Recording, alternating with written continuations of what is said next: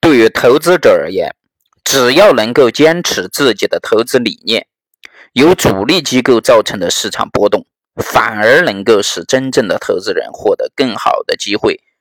去贯彻实施他们明智的投资行为。投资者只要在股市波动的情况下，不要因为财务或者心理的作用，在不恰当的时机卖出。投资者的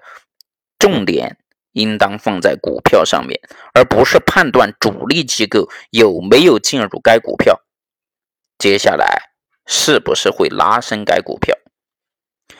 一九八七年，巴菲特在致股东的信当中这样写道。一九八七年的美国股市表现是相当令人满意的，可是到最后，股指仍然没有上升多少。道琼斯工业指数在一年内上涨了百分之二点三。回顾这一年的情况来看，股票的指数就像是过山车一样，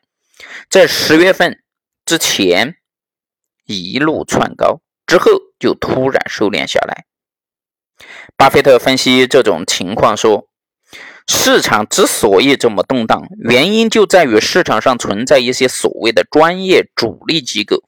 他们掌握着数以万计的资金。然而，这些主力机构的主要精力呢，并不是去研究上市公司的下一步的发展状况，而是把主要的精力用在研究同行下一步该如何操作的动机上面。”巴菲特说。有这么多的闲散资金掌握在主力机构的手中，那么股票市场不动荡是不可能的。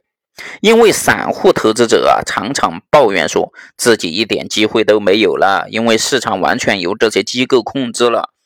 研究他们才是研究了市场的动向。但是巴菲特认为这种观点是相当错误的，因为不管你有多少资金，在股市面前。都是平等的，反而在市场越是波动的情况下，对于理性投资者来说就是越有利的。以巴菲特的老朋友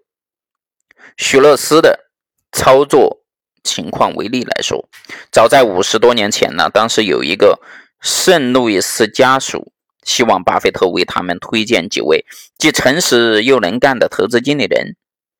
当时的巴菲特给他们推荐了唯一的人选就是。许罗斯，许罗斯没有接受过大学商学院的教育，甚至从来没有读过相关的专业。但是从1956年到2006年的这几十年的时间里啊，他却一直掌握着一个十分成功的投资合伙企业。他的投资原则就是一定要让投资合伙人赚到钱，否则自己不向他们收取一分钱。那么看一下许诺斯到底是怎么操作股票的呢？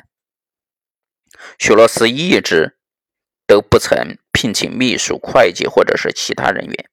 他仅有的一个员工就是他的儿子艾德文，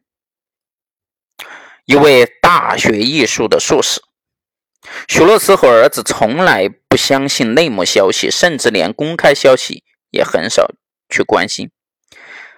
他完全采用在与本杰明。格雷厄姆共事时的一些统计方法，归纳起来就是简简单单的一句话：努力买便宜的股票。因为按照他们的投资原则啊，现代投资组合理论、技术分析、总体经济学派以及其他复杂的运算方法，这些一切都是多余的。然而，值得注意的是，在许罗斯长达四十七年的投资生涯中，他选中的大多数都是冷门的股票，但是这些股票的业绩表现却大大超过了同期标普指数五百。